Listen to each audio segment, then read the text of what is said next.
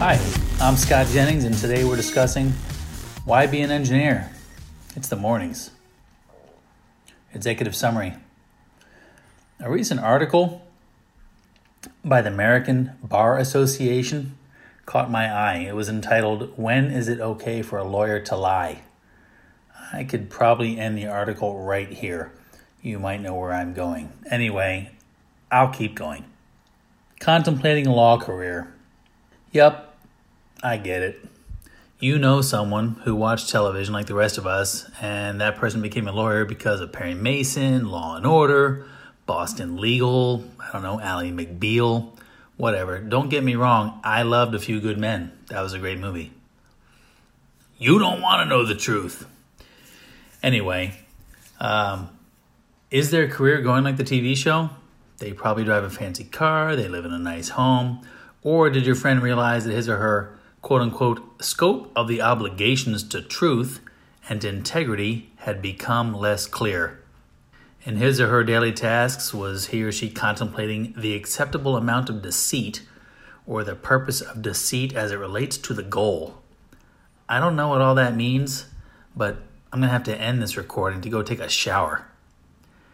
The language in this portion of the podcast was all taken from this article from the American Bar Association in their December 2018 issue on AmericanBar.org. Check it out.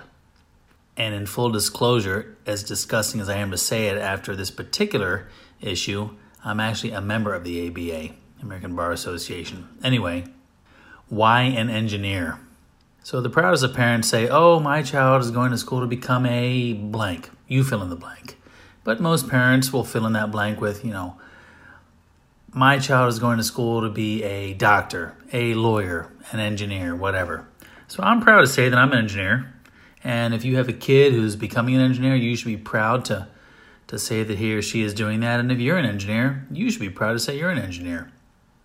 Here are some excerpts from the Engineer's Creed from NSPE.org, the National Society of Professional Engineers.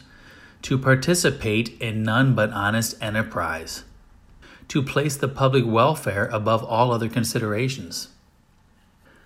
From the Order of the Engineer, if you go to that website, the Order of the Engineer, if, if you haven't heard of that before, it's a big deal in Canada. They call it something different up there, but the Order of the Engineer is if, if you ever see uh, people in the engineering profession wearing a stainless steel or a silver uh, ring on their outside finger of their working hand, they're likely a member of the Order of the Engineer or the Canadian version of it, and, and the Canadians actually started it.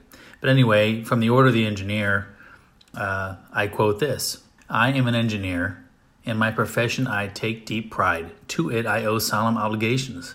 As an engineer, I pledge to practice integrity and fair dealing, tolerance and respect, and to uphold devotion to the standards and the dignity of my profession conscious always that my skill carries with it the obligation to serve humanity by making the best use of the earth's precious wealth.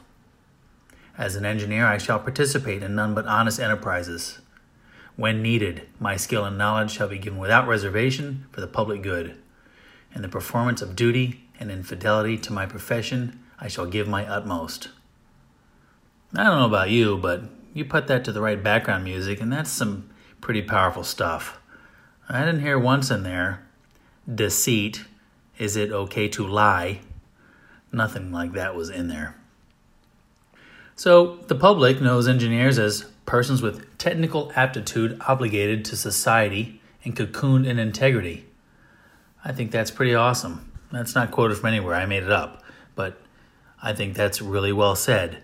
You know, when you look at things like uh, the recent Alaska earthquake or um, control of floods, things of that nature. Engineers have a lot of responsibility in protecting the public. My story one of my good friends is a CEO of a top engineering firm in Hawaii, and he and I have had many conversations about our profession. And we both realize that civil engineering is not the highest paying profession in the world, but it does bring a sense of pride unparalleled by other professions.